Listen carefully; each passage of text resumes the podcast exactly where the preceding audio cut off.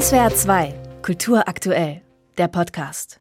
Zugegeben, auf den ersten Blick hat die Forderung nach Brot und Rosen etwas harmloses, ja fast schon niedliches, naives, denn in so gut wie allen Revolten ging und geht es um Brot, darum überhaupt etwas zu essen zu haben. Es geht also ums Überleben, Rosen sind da vergleichsweise egal. Dass sie es dennoch vor über 100 Jahren zur Parole geschafft haben, das beschreibt die US-amerikanische Autorin Rebecca Solnit als ein Erfolg feministischer Arbeiterinnen, die sich für Brot, das Frauenwahlrecht und auch dafür einsetzten, dass Rosen nicht nur etwas für Wohlhabende waren.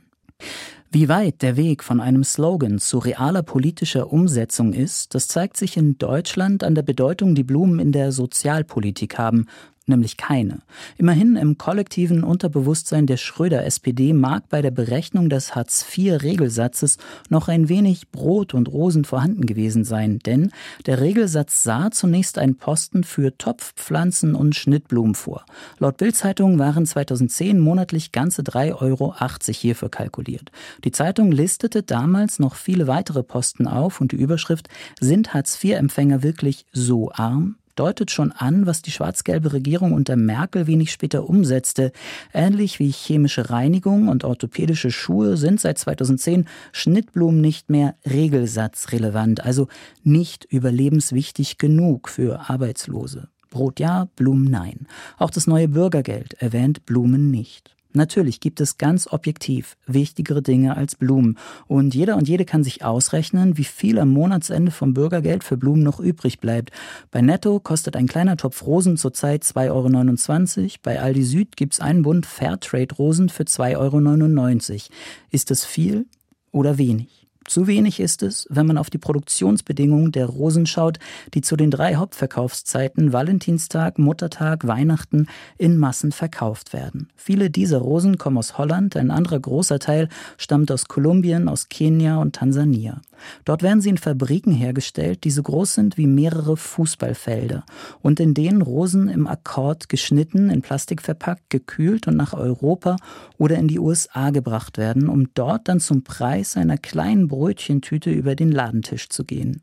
Der Bayerische Rundfunk hat vor kurzem recherchiert, dass sogar Fairtrade-Blumen noch immer zu billig verkauft werden. Existenzsichernde Löhne könnten auch dadurch nicht garantiert werden. Als Zyniker könnte man also sagen, die Forderung nach Brot und Rosen ist vielleicht nicht für Arbeitslose, aber doch für viele Menschen in Deutschland erfüllbar. Viele Menschen können sich die billigen Rosen ja kaufen. Als Realist müsste man vielleicht sagen, Menschen sind einfach perfekt darin, alles zu einem Geschäft zu machen. Hierzu ein anderes Beispiel. Die Autorin Anna Löwenhaupt-Zing beschreibt in ihrem Buch Der Pilz am Ende der Welt den globalen Markt für den Matsutake-Pilz. Ein stinkender Pilz, der vor allem auf Industriebrachen wächst, also in Gegenden, die gründlich vom Menschen verwüstet wurden.